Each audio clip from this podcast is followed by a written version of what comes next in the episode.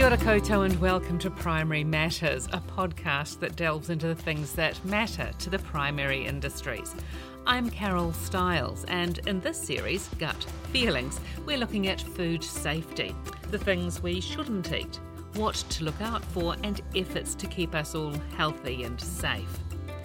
Every year, each New Zealander eats about 40 kilograms of chicken. It's a good source of protein and more affordable than some red meats, but it needs to be handled and cooked safely. Today, we're cooking up a storm and getting some tips from the head of New Zealand Food Safety, Vincent Arbuckle. What are you making here, Vince? Oh, look, I'm just um, preparing a salad here. This is the celery to go in a salad. What I'm using here is a separate board, which is really important to make sure you don't get cross contamination between your meats uh, and your salads. At home, how do you manage it? Do you have a colour coded chopping board system? Uh, we do actually. Won't mention a brand, but we've got a brand of chopping boards that are different colours. Um, it's really hard to keep to keep it keep to a certain type of chopping board.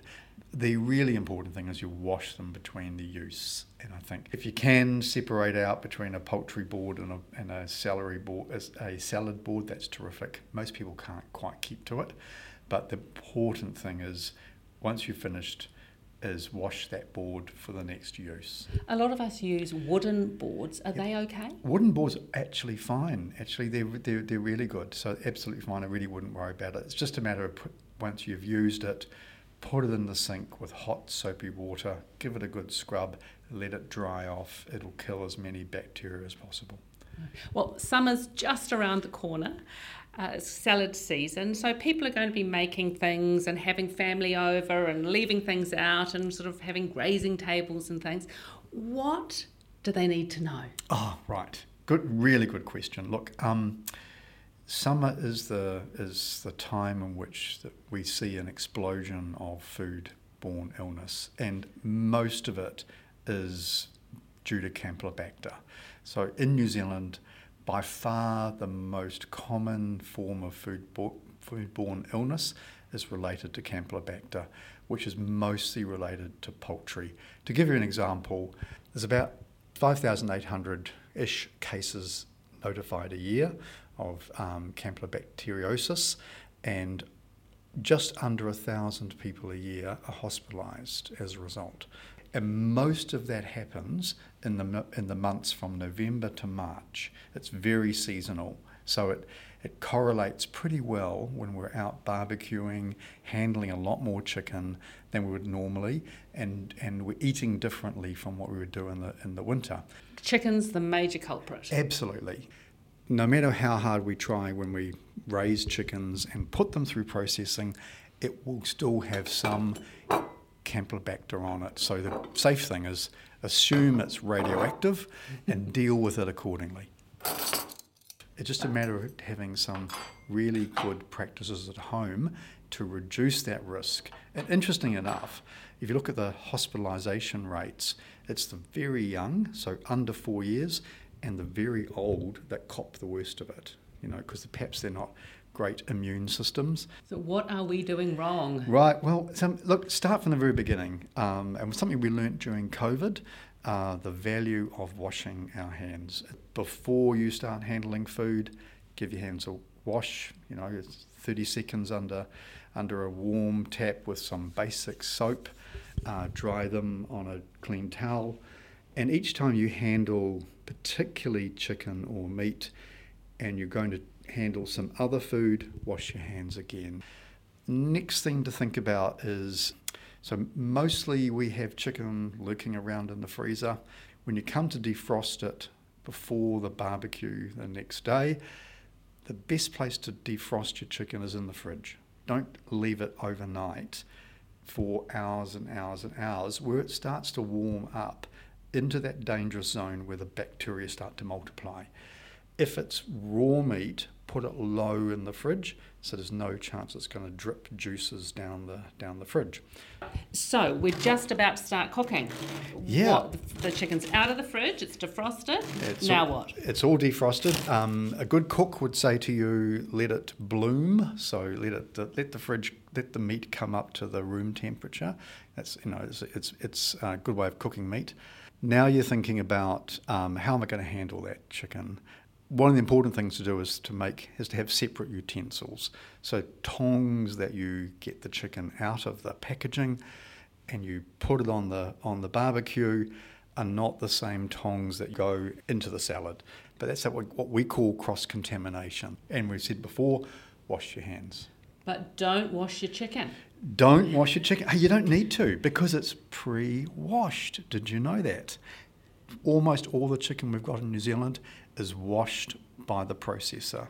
Tegels wash it for you. You do not have to wash it again. Why not? Because when you do it, you just fire bacteria all around the kitchen and little micro dots around the kitchen. So don't do it. I have been told, and I don't know whether it's true, that you're more likely to get sick if your chicken has got a bone in it. Oh, yeah, good, good, good point. Um, you are because it takes longer to cook, and um, so it's a, if it's a you know thin piece of boneless chicken, it'll cook faster. If it's got bone and it's thicker, it's going to take longer, and you really want the centre temperature to be the indicator when it's ready to eat. You want 70 degrees, and the core temperature inside the thickest part of the meat. Most of us don't really have uh, thermometers so you do a visual check, cut a piece open. Does it look clear? The juices are clear, and there's no obvious blood. So your guests are there. They've had their pre-dinner drinks. You've got the meat on a platter, and they're going to help themselves. How long can you leave it out safely? You should relax. Don't, don't, don't feel you have to sort of shoo people away and get all that stuff in the fridge. General rule of thumb if it's hot food, let it cool for about 30 minutes before you refrigerate it. General foods like cold meats and things, the, the general rule is get it in the fridge within two hours. So you've got a little bit of time. Don't get stressed about it, but simply contain it, cover it, put it in the upper ends of upper levels in the fridge.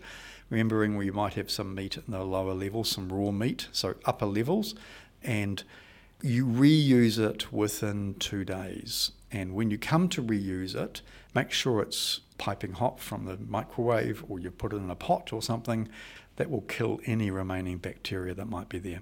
People who get campylobacteriosis, how will they feel? What will it do to them? Oh, they'll feel miserable, absolutely miserable. They'll get stomach cramps. They'll get uh, usually very, very unpleasant diarrhea. They'll get very dehydrated. They may get, um, excuse it, bloody stool. And depending on you know your resilience and how well you are, most people just you know they can get by, they recover in a few days. Some people get really sick and they get knocked around. As you said before, the really young and the really elderly, or you've got some underlying medical condition. You know, it can send you to hospital because it knocks you around. So it is something to avoid, and it's certainly not something you want to give as a gift to your guests on the barbecue. So, when New Zealand had COVID hmm. restrictions, mm. did you notice a drop in Campylobacter because people weren't getting together to socialise and have food? Really good question. Um, we definitely saw it, and every country in the world saw changes in its foodborne illness stats. What we're not sure about is what what caused that. Is it less eating out? Was it um, we weren't barbecuing with big groups anymore?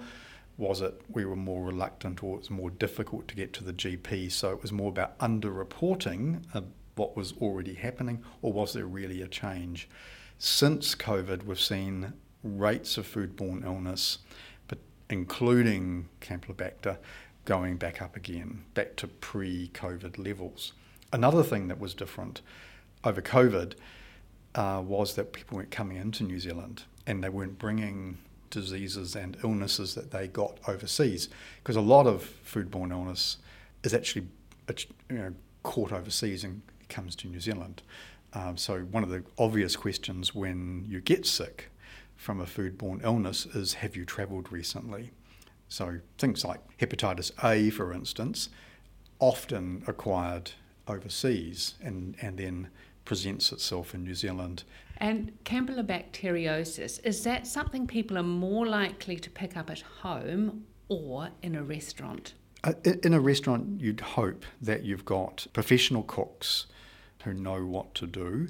So I would say generally the chances are lower. However, in a restaurant, you're going to affect a whole lot more people. You know, you might see it occasionally at a wedding, for instance, and we see 50 people go down with some gastric related thing. The home, look, we're all amateurs, aren't we? We're amateur cooks. This is why this opportunity to talk to you is so important to get some of those really basic practices. They're not complicated. You know, the washing of your hands, the use of separate boards, handling chicken, you know, respect the meat, handling chicken carefully, cook it till it's fully cooked through.